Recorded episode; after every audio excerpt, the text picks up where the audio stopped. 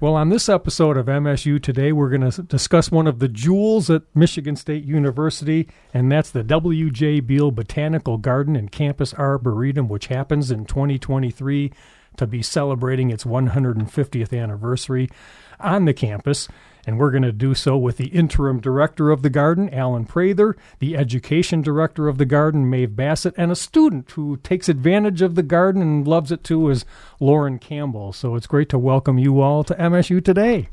Thanks for having us. Thanks for having us. Alan, why don't we start and, and introduce yourselves a little more than I did and kind of your role with the garden? Yeah, sure. So I have been on campus for 25 years. I'm a professor in plant biology, and I've run the MSU herbarium during all that time. So I have a long connection with plants, of course. I study plant biodiversity for a career. Um, but about a year and a half or two years ago, I was asked to be interim director at the garden. So during the last couple of years, that's what I've been doing is, is helping lead the garden through some times of change and through this fantastic celebratory year. And followed the legend Frank Telewski, right? Yes, big shoes, and I have tiny feet, but I'm doing my best. and Maeve, tell us more about you, please. Yeah, sure. So I'm relatively new to campus as well as Michigan. I've been here since January of 2023. But I'm not new to botanical gardens. I have been working in botanical gardens and museums for about 10 years now, all around my specialty, which is kind of weird. It's called ethnobotany. I come from an anthropological background studying the relationship between people and plants. So, my goal is that anyone that walks into the garden, whether they're a math major, they're a Cold War assassination specialist, I can find some way to get them interested in plants. That's my entire goal. And so I do that. I do a lot of education, and then I'm also helping supervise and mentor the uh, Beal Scholar program as well. And Loren, tell us about you. What year are you in? Student? Why do you? Why are you involved with the garden? And how are you? I am going into my senior year and I am an entomology student. I'm one of the Beal scholars. I am a pollination scholar. So it goes hand in hand with me getting my degree in entomology. so we need those pollinators. You're cre- helping to create or attract more, are you? Or? Yes. Yeah. We're making a pollinator garden in the garden and I have been helping out with that this past summer. Let's say a little bit more, Alan, about your role as director. What are, what are some of the things you do? So I think I have the easiest job in the world, Russ. All I do is sit around and enable the brilliant people at Beal to do their jobs. Um, so I think the biggest stuff happening at the garden is related to us moving to the provost's office about two oh. years ago. Um, we were in IPF for a long time, great relationships with that group, and it was a fantastic place to be. But being with in the provost's office in University Arts and Collections specifically has given us um, a stronger focus on academics. So now we can have a tighter, richer role with the scholarship and and learning on campus. And okay. so that's kind of the the things I've been trying to facilitate. And Maeve, as education director, talk about some of the programs. Who, who you educate, who it's for, just MSU people or anyone? Anyone. So one of my goals has been to really to broaden the scope of who feels welcome and who wants to come to programming at the garden. So along my personal interests, I'm delving into weirder side of plants, darker side of plants, but also working a lot more with university professors, working with plant sciences, yes, um, who have been using the garden for a long time, but also reaching out a lot more to the social sciences and Lyman Briggs and helping them utilize the garden and the stories of these plants in order to facilitate and get their students excited and actually get them out of the classroom and into the garden. So, ranging from music, well being, history, I did a class on stinging nettles and we made tea, so a little bit of everything. And Loren, tell me more about the pollinator garden. It is a new feature to the garden this year. I don't know if you've been to the gardens, but it's on the right side of the staircase. Okay. And it's new this summer, but what I'm doing is I am looking at the plants that are in the garden already and already in the pollinator garden that we have placed and seeing how much they are visited by native pollinators.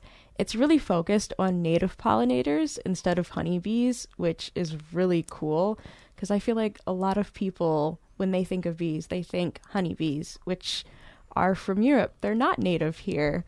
And Did not know that. yeah. And it's really nice to learn about the bees that come to the garden, what plants they like to visit, when they visit them, what parts of the year. Yeah, that is cool. So, Alan, we mentioned 1873. The garden first started. A little bit, sort of, on the history, uh, the history, the, the beginning, the history, and how the mission is evolving even today. Yeah, thanks for asking that question, Russ. That's a great question.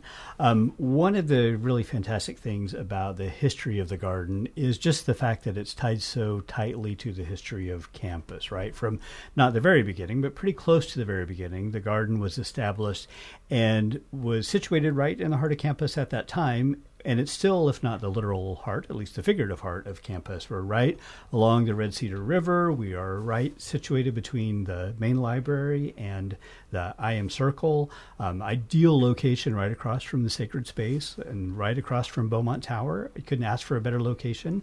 Um, so part of what we're trying to do this year is honor that history of the garden. If you think about um, this garden in particular, the legacy goes back even, of course, to to pre-campus because it was this area was occupied by Native Americans before campus. Um, it's the our focus on native plants, I think, helps honor that history, um, but also Beal's history. When Beal established uh, the garden on the south side of the circle, where the main garden is now, um, he did it expressly to provide a place where native plants could be um, honored, maintained, and grown for educational enjoyment purposes. He made a comment that um, during his time growing up in Michigan, he noticed that more and more agriculture was forcing more and more native plants out of their habitats. There was no room left for that to happen, and he felt like if he didn't take action, um, some of those might be lost. And so he kind of brought a conservation focus to the garden from the very beginning, and that's something we're trying to to honor and refocus on by rewilding the garden. Can we talk a little bit about how you're going to celebrate and honor uh, the garden's 150th anniversary? It's it's ongoing, but September 13th. Tell us about. Yeah, so September 13th, 3 o'clock, be there, be square. We're looking forward to seeing you there, Russ. Uh, we're going to start a whole day full of festivities to, to, to celebrate the anniversary. But I'm actually going to pitch that to Maeve because Maeve's involved in the planning and she'll be able to tell us more about it. Great. Yeah, essentially what we wanted to do is we wanted to create an event that represented all the different ways that people engage with a garden you can like plants and enjoy the garden for its beauty or its research, but you can also not have a lot of interest in plants and go to the garden just to relax as well.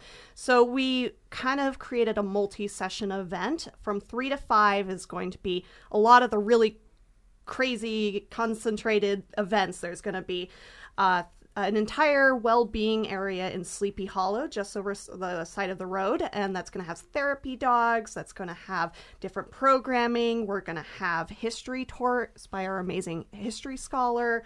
We're going to be having a drawing that includes um, football game tickets, so hopefully that'll draw some new people in. And we're also going to be planting 150 native plants alongside the red cedar riverbank as part of our restoration efforts because we really want to let people know and make sure that they know that this is their garden as well so they can contribute and they can plant and help us with this restoration and development of the garden. And say more about the restoration project, right? Because I think people can donate if they're interested. Yeah, absolutely. So we you can donate for the restoration of the Red Cedar River. We're doing it all along the entire river. Wow. But a lot of our most picturesque. The coolest uh, ones are staying the stuff in that Beal. people see the most is right next to Beal because that's what we we do a tour and I always have to walk people by and be like, look at all the cool stuff. So, well, really, people will be able to contribute to that, and then that will kind of wrap up, and then we'll have some remarks. Oh yeah, I forgot Sparty will be there, Oh, yeah. so that's very important. I'm remember I'm new to Michigan, so I gotta remember the important points. Um, but there's going to be some remarks. There's going to be a commemorative tree planting, and that's going to then turn over into the raffle. And then we're to end the entire event with a concert by the College of Music.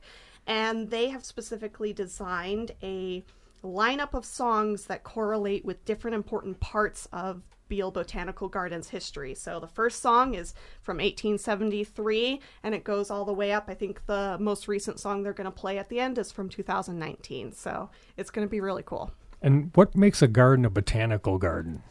Botanical gardens are. this is one of the things that I love and I'm fascinated by, but they they've kind of fallen out of people's view. They are a living museum, they're a living collection. They combine a lot of people's passions, but also it's always based off of research. It always has oh. a hmm. foundation of research, which has been since I've moved to this garden as a job, it's been one of the things that I'm most absolutely proud of. From the pollinator garden being all research based and focused on continuously adapting to make sure it's as effective as possible, to all our well being programs and making sure those are based off of current horticulture therapy and well being research anything we do, we want to make sure that it has a foundation in science and research and it's as effective as possible. The MSU way, yes, for sure. Land grant philosophy. Mm-hmm. Loren, do you find that is the Beal Garden sort of on the student body's radar, and and what would you like to say to your fellow students about the garden? I think that Beal Gardens is certainly underrated for students that aren't majoring in some of the plant related sciences or in entomology because a lot of entomology students go to the gardens to collect bugs and stuff and it's a really beautiful part of campus. But since it's so far down in between the library most people sort of pass it by and they don't go there. I feel like hopefully this 150th event will draw more people in and more people will start to appreciate the garden a lot more students hopefully. Especially when they're right there at the library then when you need yeah. a little study break come on out to the garden. So well what about i know sustainability is very important for the garden's future. We certainly want to honor the past. What about some both challenges and opportunities moving forward? How do you want to evolve the mission for the next 150 years? Well, one thing we're trying to do is make the garden um, both more sustainable, but also a little more inspiring. I like to think we're, we're kind of having informal mission statement now, which is we illuminate the interconnectedness between people, plants, and place. And all those three things really encapsulate the garden, right? I mean, of course, there's plants there, um, but they're not just any plants. Of course, there are people there, but of course, it's the very best people, right? And the place of Beal is so special. Um, w- those three things can come together in a way that can't happen anyplace else. So we're hoping when we, for instance, model some sustainable practices that that actually will turn into inspiration for people to take our practices and put them out and, and just make the world a better place, right? That we're, we're looking to activate our public, not just entertain or educate them, but actually we're, you know, we're hoping to change the world through what we can do in the garden. It's an honor to work there and we want to just highlight that. Well, one thing I wanted to ask Loren is has it been weird being working in a botanical garden as an entomologist? It's I think a lot of people think that only botanists, only plant nerds can work at a botanical garden, but what have you how has your experience been in that? I definitely think it's given me a different experience than most entomology students get since we go to such a special university and they have the entomology major, which not many do, and we have a beautiful and historic botanical garden. I've gotten to experience both, and they go hand in hand. I mean, you can't have flowers without them being pollinated sometimes by insects, and insects and plants have a really close relationship. They sort of depend on each other. And it's really interesting to see as an entomology major and to talk to the other scholars who are more uh, plant based about plants and talk to them about insects. And it's been a really cool exchange of ideas. It's been fascinating to learn from Loren as well, and that's one of the reasons I love botanical gardens is every single discipline out there can have some role in a botanical garden. We currently have a few communications people, we have a dedicated historian, we have a videographer, and I would love to see a math major, a some really a marketing. I'd really love to see somebody that thinks they have absolutely no relationship to botanical gardens come in and do something cool because with the scholars program, and it's been an absolute pleasure to work with these students. We had about 19 over the summer, the biggest we've ever had.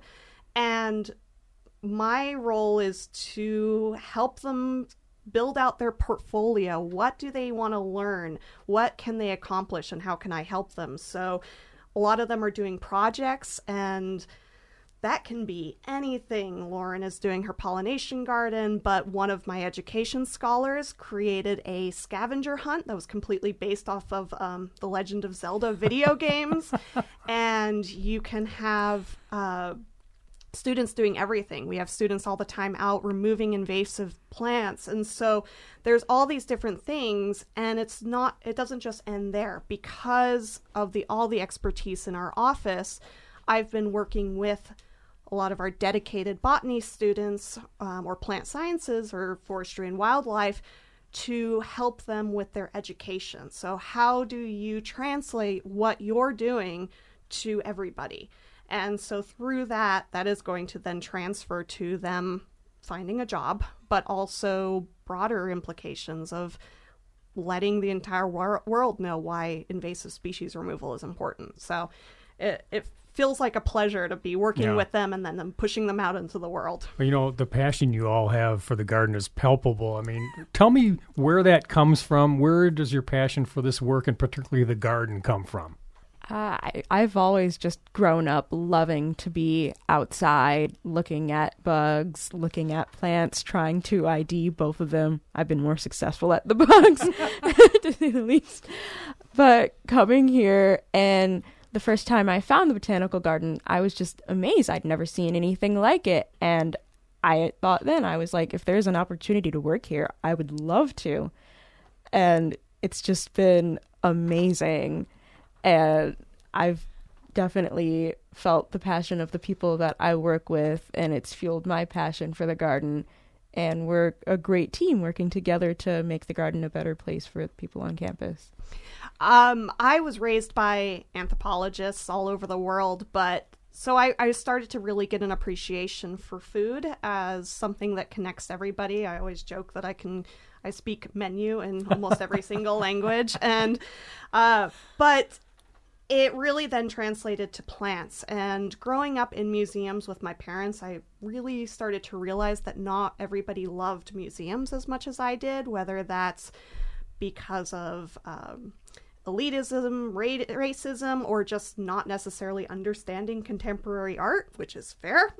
and so I found that botanical gardens were this intermediary where you the collections weren't behind a red velvet fence. You could touch them, you could taste them, you could smell them, you could talk about uh, boiling Brussels sprouts and how they smell like farts, and that's completely acceptable in a tour. And so, being able to broach this subject, and I always joke that my favorite audience member is the boyfriend who's been dragged along and has no interest in plants whatsoever. If I can get them leaving the tour saying, That was so cool, that was so exciting, then I, I feel like I've won. And you it's win, just, yes. It's just a great way to relate to anyone from any background. So cool. Alan, what about your passion for the garden? Yeah, my passion for the garden, of course, stems from my love Right. of plants, which, like Maeve, I grew up with. But um, it's also inspired by my my long time here at MSU. I mean, the garden has always been so visible, um, so important on campus, not just in my 25 years, but you know, for the 150 years it's Yep. been here. Um, and to me, it really represents an opportunity to actually make an impact. As as a professor, you know, we don't often get to see the change we manifest, but in the garden we can. Every there's you know direct tangible rewards from so much that we do, um, and being able to work with this fantastic team has given me so much pleasure, mostly because I get to see their successes. So, you know, I'll point to Loren's work. Her work is actually going to guide how we develop the pollinator garden in the future. If we've planted things that aren't working, we'll be able to make a decision. No, let's change that. So, so you know, sort of enabling Loren to come to the garden and help us make this garden better It's been a fantastic experience. Maeve mentioned our digital storyteller, um, and he actually is going to be part of an exhibit in the Broad in um, starting in September. On September 8th, there's an exhibit opening about the, the garden in the lobby of the Broad, and Ethan's um, video, which has different people telling their relationship with the garden. So we're trying to bring outside voices into our, our, our legacy, our history. Um, it's going to be right there in the lobby for people to see. So just watching that happen has made me really proud to be associated with this fantastic group of people. Yeah, Russell, let me add that one of the things that we're really trying to push is that the garden doesn't have to be a place where you're maybe dragged there by a class. We want this to be a place of joy, of relaxation, of well being. And so through that, we've kind of taken a few different initiatives. One of our biggest was the Nurture Your Roots, was and is the Nurture Your Roots program. It's an installation throughout the garden where there are different stations by benches that are different grounding techniques, different, different well being te- techniques. So, for example, one may be meditation, but if you're like me and can't sit still for more than 20 seconds, maybe that's not the one for you, but you can move a bench down and there's Pilates or there's poetry. And so, we want to make sure that people feel like they can come to the garden to relax and to just be present and enjoy that. One other way to do that too is if that's not really your thing is you can come for a movie. It's so and I I miss the times I I'm not that old, but I still miss the times of uh, going to the drive-in and being able to watch a movie while bats fly overhead. And we want to emulate that. And so every evening and Thursday on in September this month, we're going to be having a screen on the green, so movie nights. And then we should be having also in October movie nights in the library as well. But that's going to be a little bit of my twist that's going to be uh, old horror movies where plants are the villains. so I had to get the little bit of weirdness in that's there right, too. Yes. Uh, well, it's the W.J. Beal Botanical Garden and Campus Arboretum at Michigan State University, a jewel on the campus celebrating 150 years on the campus. September 13th is a day you might want to come and visit the campus. A lot more that we've talked about, and you, if you want to support the garden or the uh, project along the river, the restoration project. Beal Botanical Garden. .msu.edu is the place, bealbotanicalgarden.msu.edu. And thank you all so much for telling us about it today. Thank you for Thank having Russ. us. Thank you.